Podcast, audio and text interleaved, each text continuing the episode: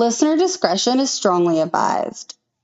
Sometimes this podcast contains themes of a sexual nature in relation to the crimes that we talk about.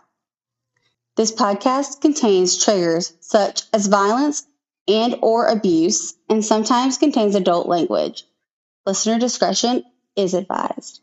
This is If I Go Missing, a podcast where we tell the stories of those who have gone missing so that they aren't forgotten. And maybe, just maybe, we can help bring them the justice they deserve. I am your host, Megan. And I'm your co host, Lynn. Are you ready to dive into another story? Always. Let's do it. Let's go.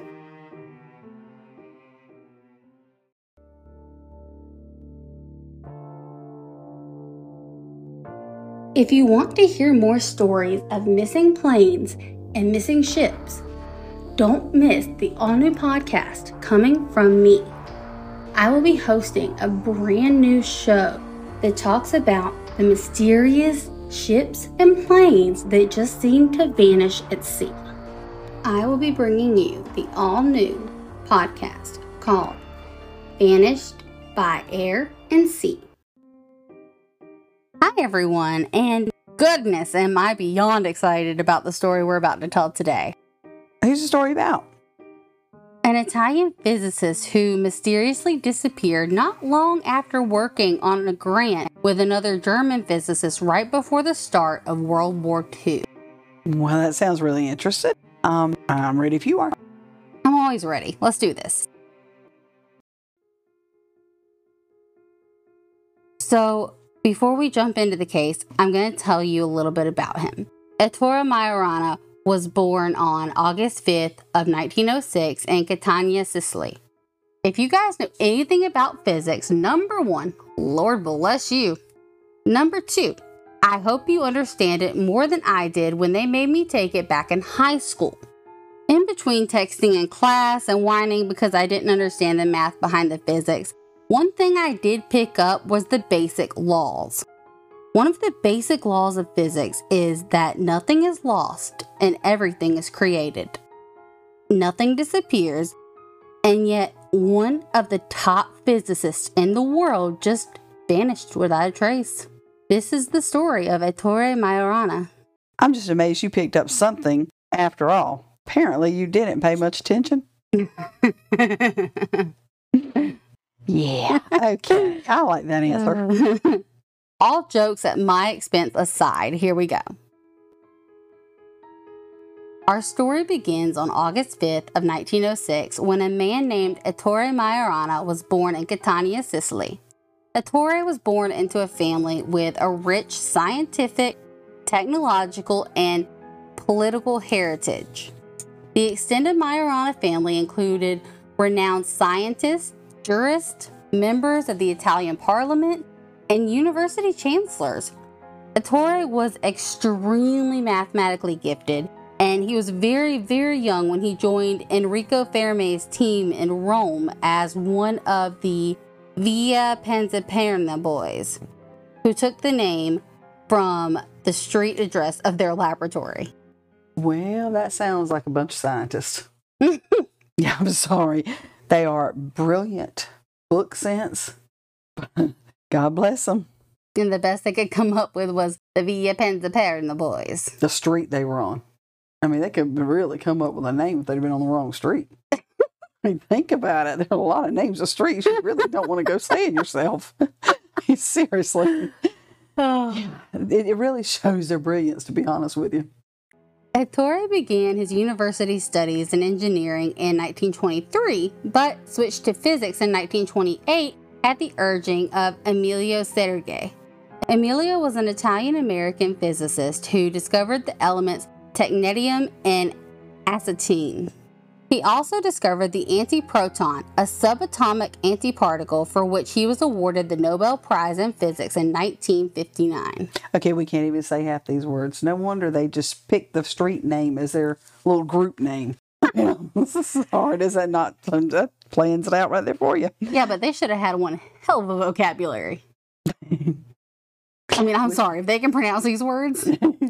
Which was part of the problem. Ettore quickly became one of the most renowned and respected physicists of his time. And pretty young, too. Uh, He was only 31 years old. Yeah, definitely. The reason no one remembers him is because he rarely published his work. For example, in 1932, he realized that the nucleus of an atom was made up of protons and a neutral particle we now know as neutrons. Today, it is one of the first things they teach you in a chemistry class, and I actually do remember this, so don't even start in on me. I remember that from pounding it in your head studying. Uh, well, you know, takes a village. Amen. Ettore's findings were huge, but he sat on his notes and refused to publish them. This made way for James Chadwick to discover the neutron less than a month later. This discovery would also win Chadwick a Nobel Prize. I actually remember the name Chadwick. Wow. Yeah, I told you we studied a lot. I don't remember that. well, some of us did. I guess when you do high school twice, you kind of get it. you you didn't remember it after the first time either. I didn't do this stuff, man. This is smart crap. Uh, hey, I didn't take honors physics. I quit after some other type of honor science. No, um, no one did no honor science for nothing in the I world. took honor science right up until it got hard. then Werner Heisenberg theorized that the nucleus of an atom is made up of protons and neutrons, not long after Chadwick got his Nobel Prize. Heisenberg's discovery also landed him a Nobel Prize. When Majorana found out, instead of being upset, which most of us would normally be, he just laughed. Okay, so in other words, he just he doesn't need um notoriety. He knows what he knows, and he's happy with that. Somewhere along the line, Majorana developed an odd aversion to getting his work into print.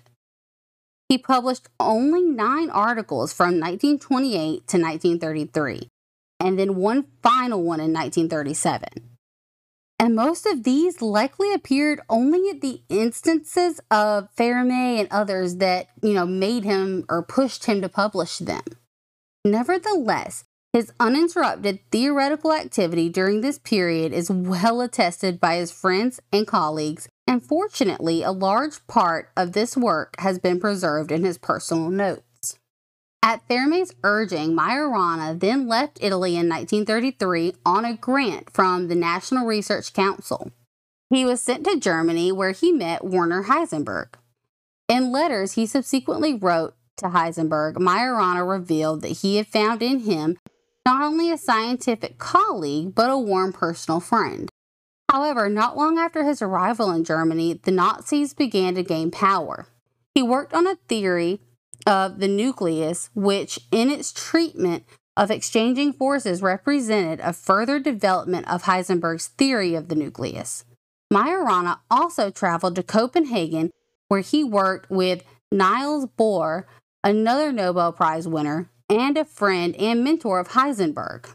Then, in the fall of 1933, Majorana returned to Rome in poor health, having developed acute gastritis in Germany, and apparently he was also suffering from nervous exhaustion. Put on a strict diet, he then grew reclusive and became harsh in his dealings with his family. To his mother, with whom he had previously shared a warm relationship, he had written from Germany that he would not accompany her on their customary summer vacation by the sea. He appeared at the Institute less frequently, and soon he was scarcely leaving his home. The promising young physicist had become a hermit. For nearly four years, he shut himself off from friends and stopped publishing. For some reason, he would begin publishing again in 1937. He decided to publish one last paper. The last paper Ettore Majorana would ever publish was an elaboration of a symmetrical theory of electrons and positrons. Quick little science lesson. The electron is a subatomic particle containing a negative charge. The positron or anti-electron is the antiparticle or antimatter counterpart of the electron. Back in the time Majorana wrote about this, it was unheard of. Majorana predicted basically that in the class of particles known as fermions, there should be particles that are their own antiparticles. This became known as the Majorana fermion. This discovery was actually deemed important enough to earn him a full time job as a professor of theoretical physics at the University of Naples in 1937, without needing to take an examination because of his quote, high fame of singular expertise reached in the field of theoretical physics. He gave his first lecture in January of 1938. Then, two months into his teaching, he had an appointment for class on Monday, March 28th, and he didn't show up. This immediately worried Antonio Corelli, the director at the time of the Naples Physics Institute, because some of the letters he had received the past weekend from Majorana were a little disturbing. The letters had come one right after another. The first being somewhat cryptic, Corelli took it for a suicide note. It read Dear Corelli, I made a decision that has become unavoidable. There isn't a bit of selfishness in it, but I realize what trouble my sudden disappearance will cause you and the students. For this as well, I beg your forgiveness, but especially for betraying the trust, the sincere friendship, and the sympathy you gave me over the past months. I ask you to remember me to all those I learned to know and appreciate in your institute. I will keep a fond memory of them all, at least until 11 p.m. tonight, possibly later too. Signed E. Majorana. Yeah, that sounds a little goodbye ish. You know, this would have been a pretty clear indicator as to what happened to Majorana had it not been for the note that followed. This note was sent from Palermo and it read The sea has rejected me, and tomorrow I will return to Naples. I have, however, decided not to return to teaching. Do not take me for an Ibsen heroine because the case is quite different. I am at your disposal for more details. What the heck is a Ibsen heroine? Yeah, I did not know this one either. I had heard of it, but I didn't know what it was. So it's actually a literary reference. There are two Ibsen's plays in which a young girl or woman commits suicide. Okay. What could it possibly have meant? I think it meant that Ettore Majorana changed his mind about taking his own life, and he didn't want to be seen as some heroine. I can actually understand that, but where is he? Well, Corelli figures maybe he's just delayed and he'll be back soon because that last letter said he was coming back. Right, but just not coming back to teach. But he was worried enough to call Enrico Fermi, the chairman of the University of Physics in Rome. Enrico was once Majorana's teacher, and despite a falling out the two may have had in the years prior, they still kept in touch. Corelli figured maybe they had heard from Majorana, but they hadn't. Fermi immediately knew this was bad and reached out to Majorana's family, asking if Ettore was with them in Rome. Ettore's sister speaks with the men and tells them he's not here with them, and as far as they knew, he was supposed to be in Naples. Okay, that's one way you escape reality. You hide yourself is tell one group you're one place and the other group you're somewhere else. They won't come looking for you. Pretty smart. Yeah, well, he's a smart man. Now, knowing that he was not in Rome or Naples, the men contacted the hotel in Palermo where the second letter was sent from. He wasn't there either. The next day, his brothers go to Naples to search his room. They find that all of his belongings are still there, except his passport. Hmm. On his desk is a letter addressed to his family, and it reads I have one desire. Do not wear black. If you feel the need to follow the practice, you may carry some sign of mourning, but for no more than three days. After that, remember me in your hearts if you can, and forgive me. At face value, this points to a suicide, but he never actually says he plans to kill himself. His family felt that he would also never commit suicide, so at this point, his family decides to call the police. I don't know about you, but I'm not very, you know, up to speed on what a suicide note should generally look like. but it sounds Yeah. like a pretty darn good one to me. I'm thinking the same thing. It sounds very suicidal to me. Yeah, I mean, Don't didn't mourn know- me. Don't wear black. yeah. And I didn't know like a suicide note specifically had to say, I'm going to kill myself in this manner and specifically Yeah. say the words, I'm going to kill myself. I mean, maybe back in the 1920s, 30s, it did. I don't know. I don't know. Yeah. It, I don't know. It sounds pretty suicidal to me. It does. Based on an immediate investigation, this is what happened in the days leading up to his disappearance. Because, you know, as we always say, to find out what happened to a person, you have to go back in time. This is true. On Friday, March 25th, he showed up at the university without a class to give and ended up flagging down a student of his named Gilda. He gave Gilda a folder of papers and said to hold on to them. And then he tells her, We will talk later. Which is weird because he obviously knew that he would not talk to her later because the next thing he did was go back to the apartment to write his farewell letters. Then, in one of his letters, he says he will hold his loved ones in his heart at least until 11 p.m. tonight, and possibly even after that. Which is another weird thing because the timing he gives is both very specific and vague at the same time. Because 11 p.m. that night, he's on a boat from Naples to Palermo.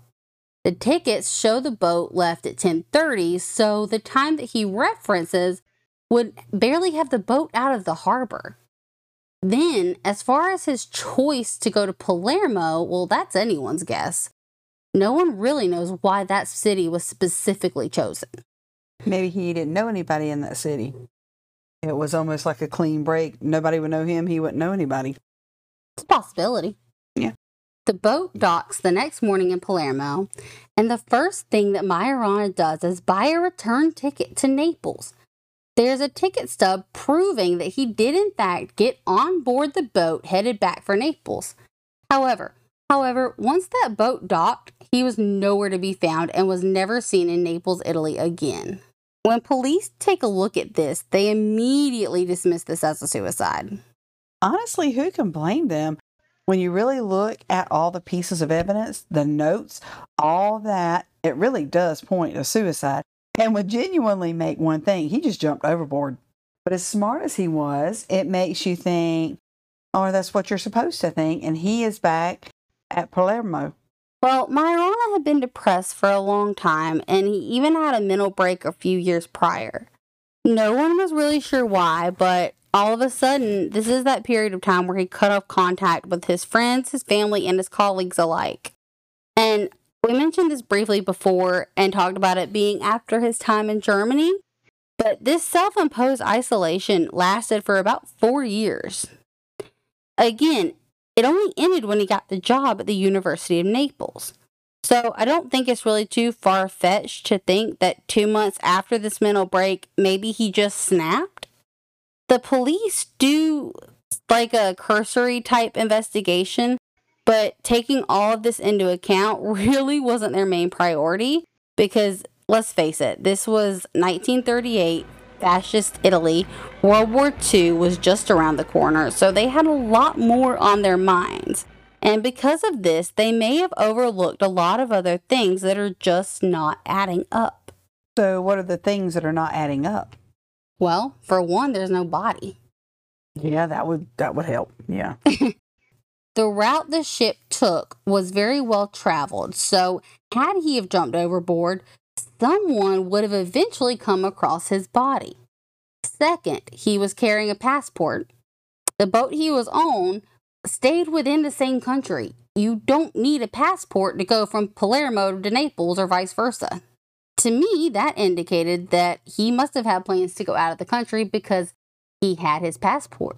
Makes sense. The next thing that was overlooked was that before he left Palermo, he withdrew a large amount of money from his bank, the equivalent of about $75,000 in today's money.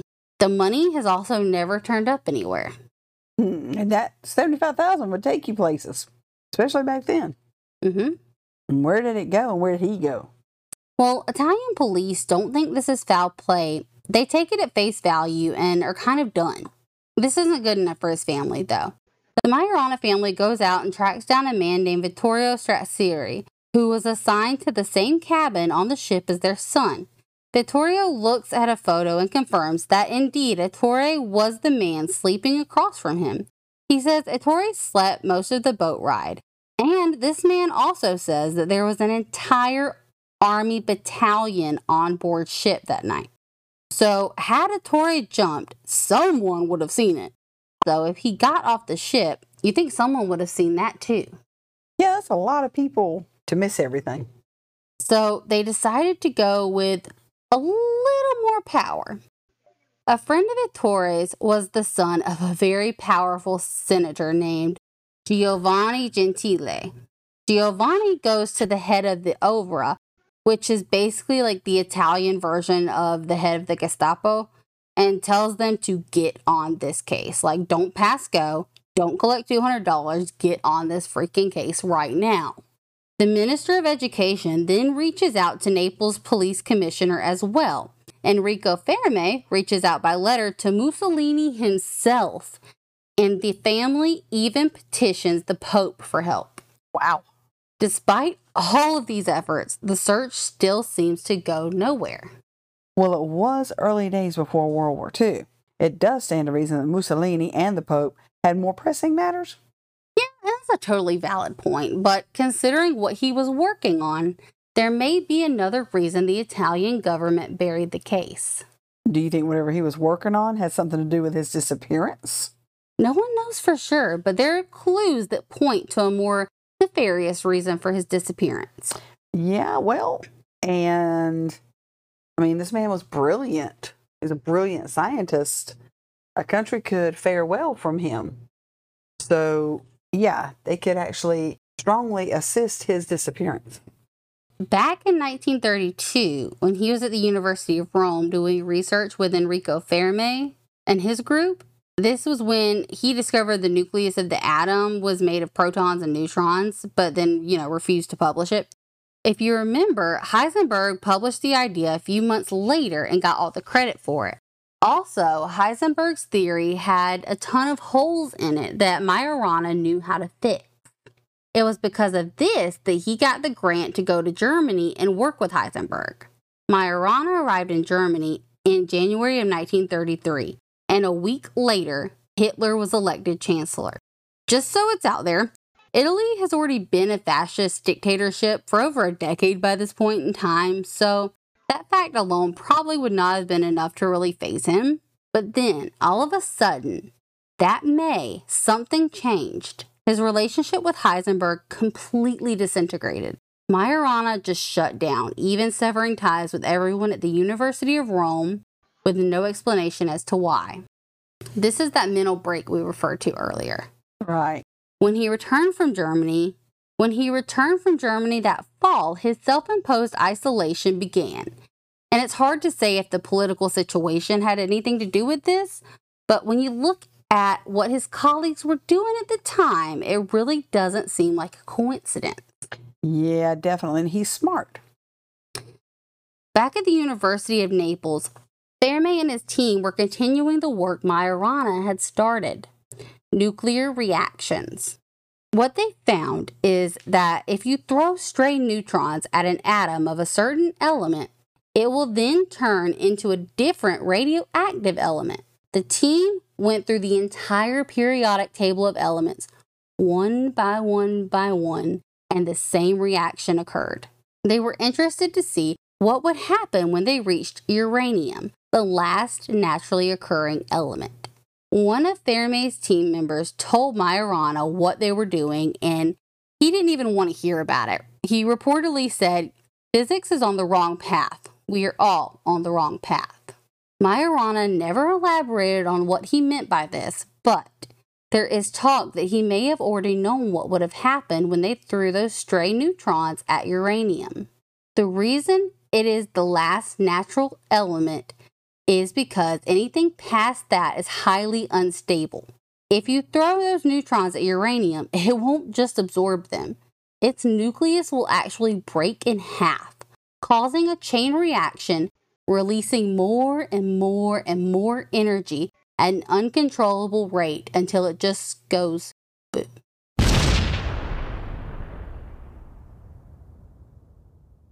Hmm. He didn't want to be a part of that. This tech was weaponized, it could cause mass destruction.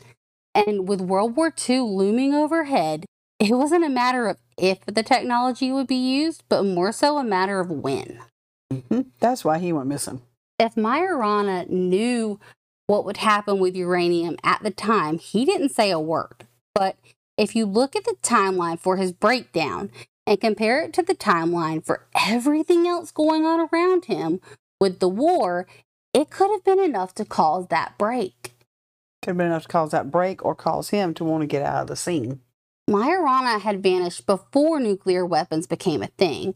And looking back now, though, we know how this period ended. At the end of 1938, Fermi won the Nobel Prize for his uranium experiment, and nuclear fission eventually became the basis for nuclear bombs. Eventually, Fermi and a lot of his colleagues would end up fleeing to the United States to begin work on the Manhattan Project, creating the bomb for the Allies, the infamous atomic bomb. On the other hand, Werner Heisenberg worked on the nuclear program in Nazi Germany. Ettore Majorana, the man behind it all, would have been a major asset to either side if he had not just mysteriously disappeared. During the war, there were rumors that Majorana had been kidnapped and taken off to a Nazi laboratory.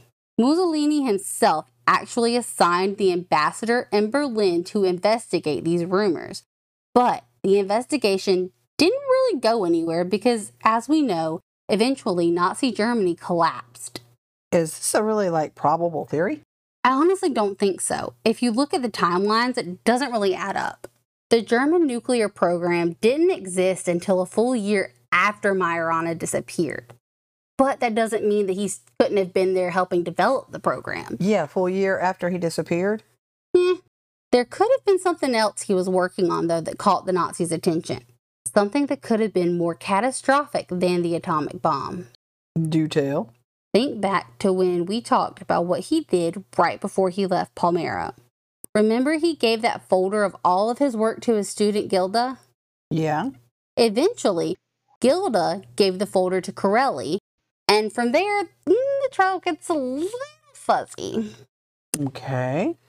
These papers could have ended up in a scientific archive in Pisa with the rest of his work. Mysteriously, though, an entire box of his papers disappeared from the archive. Everything he had written from 1934 onward was gone, and no one could ever figure out what happened to them, leaving the only document for us to refer back to being the last document he ever wrote and published, that article from 1937, the one that got him his professorship. In 1937, he wrote on an elaboration of symmetrical theory of electrons and positrons, meaning that a particle is basically identical to its antiparticle. It just has an opposite charge. So, for example, an electron has a negative charge, while an anti electron, also called a positron, has a positive charge. When a particle and its antiparticle meet, they annihilate each other, disappearing into a burst of energy. Majorana questioned why the particles and antiparticle have to be two separate entities if the only difference is that one is positive and one is negative. He theorized that it would make a lot more sense if it was just the same single particle gaining and losing energy over time. So, he proposed the idea of a particle that is both its own particle and antiparticle. Researchers would actually find evidence proving his theory nearly 80 years after he wrote it. This begs a comparison to his nuclear research. If Majorana had unlocked the secrets of antimatter, it's not hard to imagine how it could be weaponized.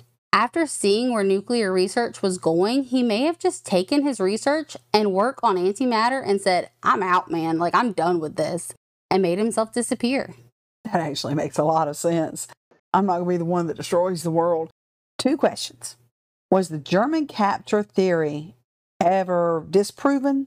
And if it was disproven, where on earth would he have gone? What country would he have gone to for amnesty for to to to disappear in?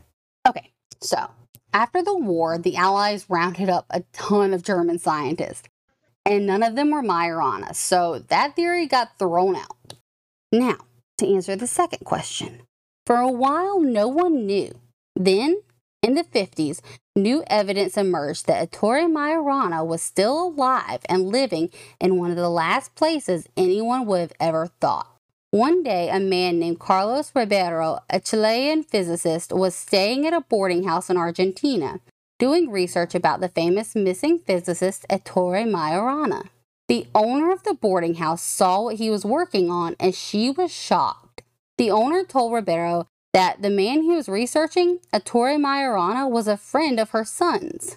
At first, he thought it was a coincidence because the surname Majorana was actually really common in Argentina. The woman insisted that he was, in fact, that specific Ettore Majorana. So Carlos Ribeiro pulls a picture of Majorana from a textbook to show the woman, and she goes, Yes, that's him. That's him. So apparently, Majorana had abandoned physics a while ago and was now focusing on engineering. This is how he met the son of the woman who owned the boarding house in Argentina. Both of the men were engineers. The story goes like this Majorana told this woman's son that he left Italy because he did not get along with Enrico Fermi. The root of the problem was that Fermi was partially responsible for creating the atom bomb, which would sound about right. Unfortunately, there is no way to like 100% fact check this because the woman wouldn't disclose the location of the mysterious physicist from Italy. She claimed it was too dangerous to say any more. Seems she would have known not to start the conversation. Yeah, that's kind of what I was thinking. Yeah. Since there was no way to be sure, Carlos Ribeiro kind of just dismissed this woman's claims. And then, 10 years later, in 1960, he visited Buenos Aires again. This time, he was in a restaurant inside the Hotel Continental working math problems on a napkin when a waiter said, you know, hey, we used to have another customer who came in from time to time and would write formulas on napkins all the time as well. So this waiter goes on to say that the customer was an Italian physicist and his name was none other than Ettore Majorana. Once again, this waiter could not tell Carlos where to find the elusive Majorana. But something interesting is that the Hotel Continental was located nearby the University of Buenos Aires School of Exact and Natural Sciences, the same school the boarding house owner's son had attended. Even more interesting is that Majorana was already familiar with this school before he disappeared. Majorana knew of this school because Fermi gave a series of lectures there in 1934 and in 1937, just months before his disappearance, another colleague of his gave a lecture there as well. There's actually a compelling explanation for how and why Majorana would have ended up there. Majorana liked wargaming and he used real naval records to put together his games, including the 1937 Nautical Almanac. The 1937 Almanac would have laid out all the planned arrivals and departures for the upcoming year of 1938. In that list is exactly one passenger cruise ship included in the almanac, and it is called the Oceana. And as it happens, this ship traveled between Italy and South America. That year, the Oceana had a voyage departing from Naples to Buenos Aires on Saturday, March 26th. The morning of the 26th was when Majorana landed in Palermo, the end of his original journey. He completely missed the Oceana stop that day in Naples, but the timing is so perfect though, it can't be a coincidence. Not with him. Maybe with a normal person, but I can't see somebody like Ettore Majorana having all of these other things line up and a near miss is what messes him up. Yeah, I mean, and especially with his the wargaming that he likes and knowing how to read nautical information and and having the ship's um schedule, their itinerary, he, he would know all this. He could have lined all of it up. Mm-hmm. So him missing it is just And if he withdrew that money, he could have paid off the guy that was supposed to be in the cabin with him. This is true. I mean, if I'm just in a cabin with you going from Naples to Mhm. Palermo, I don't know you. I don't know your life. You offer me X amount of dollars. Yep, he slept the whole night. Yep. Man never woke up. Real nice dude, Yeah. you know? He didn't bother me. I didn't bother him. We were real good friends. I will even get your ticket stamped for you. I mean, yeah. Depending on how much money you gave me, we can make this work out. Yeah. I will get on and off this boat four times if I have to. like, it can work. I'm just saying. Mm-hmm. So, what more rational people think, which I don't know how rational this is, what could have happened is he initially was planning to jump ship between Naples and Palermo.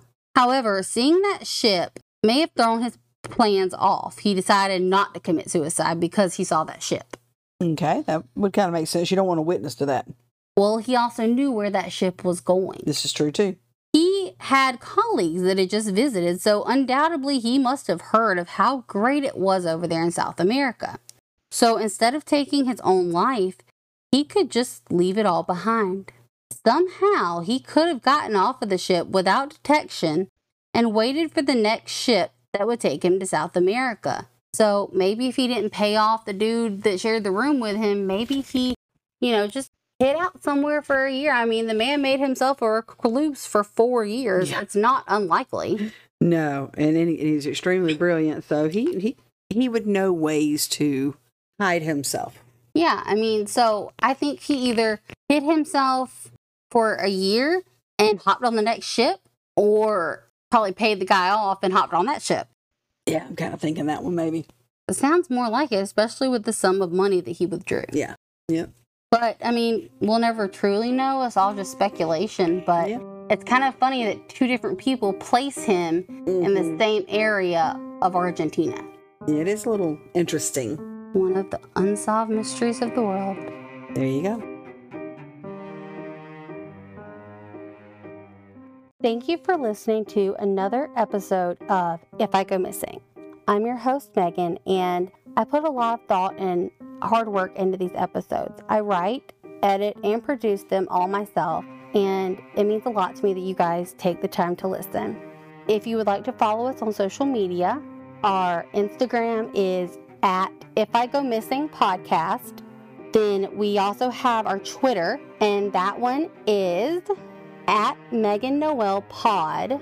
If you want to reach out and suggest a case, you can do that on Instagram or Twitter by sending us a DM. We also have a Facebook page called Megan Noel Podcast, and we also have discussion groups for the podcast. And the name of the discussion group is If I Go Missing, a podcast.